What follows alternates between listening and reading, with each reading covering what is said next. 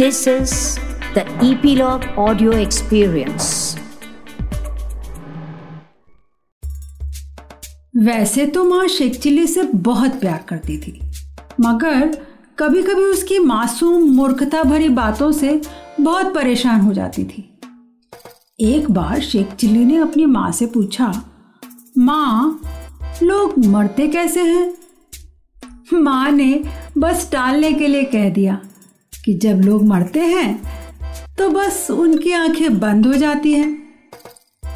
माँ ने तो बात कह दी और माँ की बात सुनकर शेख चिली ने सोचा कि एक बार मर कर देखता हूँ। मरने की बात सोचकर शेख चिली ने गाँव के बाहर जाकर एक गड्ढा खोदा और उसमें आँखें बंद करके लेट गया। दिन बीत गया, रात हुई तो उस राह से दो चोर गुजरे। एक चोर ने दूसरे चोर से कहा कि अगर हमारे साथ एक और साथी होता ना तो कितना अच्छा होता। हम में से एक घर के बाहर रखवाली करता, दूसरा घर के पीछे रखवाली करता और तीसरा आराम से जाकर घर के अंदर चोरी करता।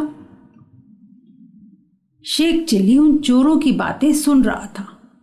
वो गड्ढे में लेटे हुए अचानक बोल पड़ा, भाइयों, मैं मर चुका हूँ, लेकिन अगर ज़िंदा होता तो तुम्हारी मदद ज़रूर करता।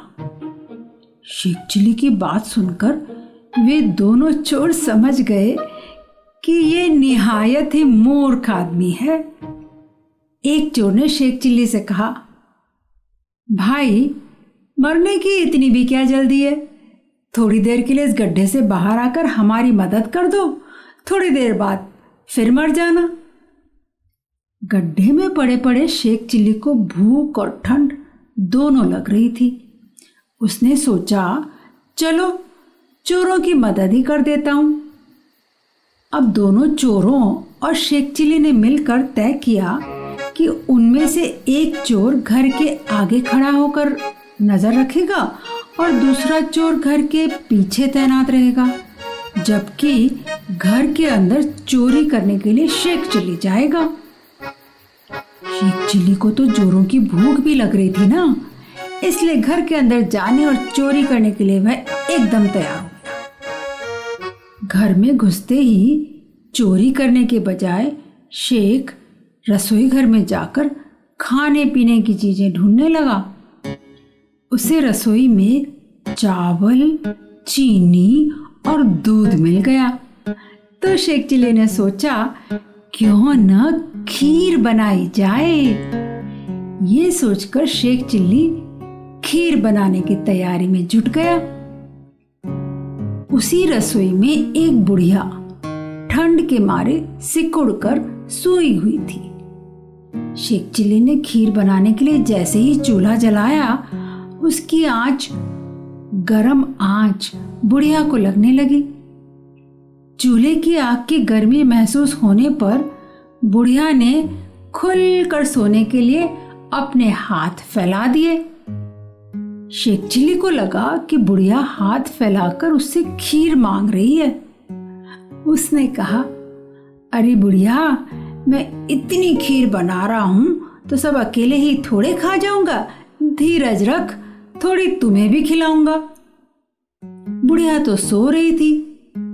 जैसे जैसे चूल्हे की आग की गर्मी बुढ़िया को लगती रही, उसकी ठंड कम होने लगी और वह अपने हाथ और ज़्यादा फैलाकर सोने लगी। शेख चिल्ली को लगा कि बुढ़िया खीर मांगने के लिए ही हाथ फैला रही है और उसने झल्ला कर एकदम गर्म खीर बुढ़िया के हाथ पर रख दी। इससे बुढ़िया का हाथ जल गया और वह चीखते हुए उठ गई और चिल्लाई, चोर चोर, पकड़ो, चोर को पकड़ो। शेख चिल्ली को काफ़ी देर लग गई थी तो दोनों चोर उसको ढूँढने घर के अंदर ही आ गए थे। बुढ़िया के अचानक चिल्लाने पर मियाँ शेख चिल्ली और दोनों चोर बाहर भाग भी नहीं सकते थे, सो घर में ही इधर उधर छुप गए। जल्दी एक चोर पकड़ा गया और लोग उसे मार मार कर सवाल जवाब करने लगे।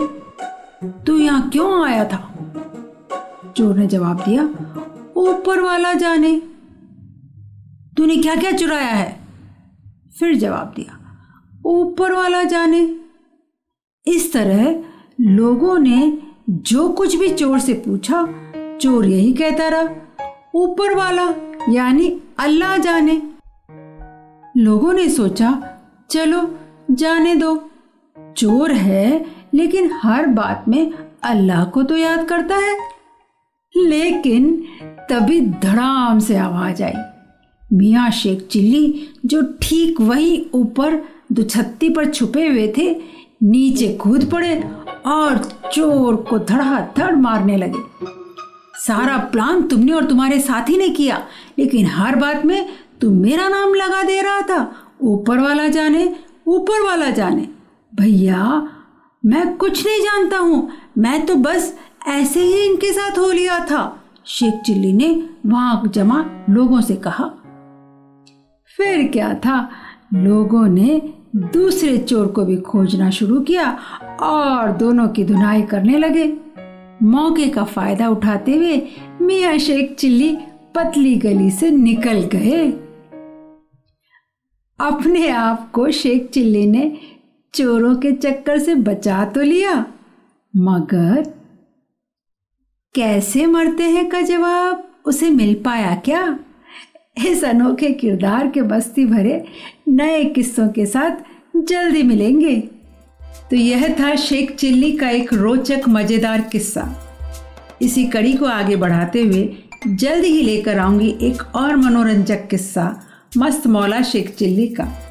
अपनी फैमिली और फ्रेंड्स के साथ इन गुदगुदाते किस्सों का भरपूर आनंद उठाने के लिए हमारे साथ जुड़े रहें और नई कहानियाँ सुनते रहें।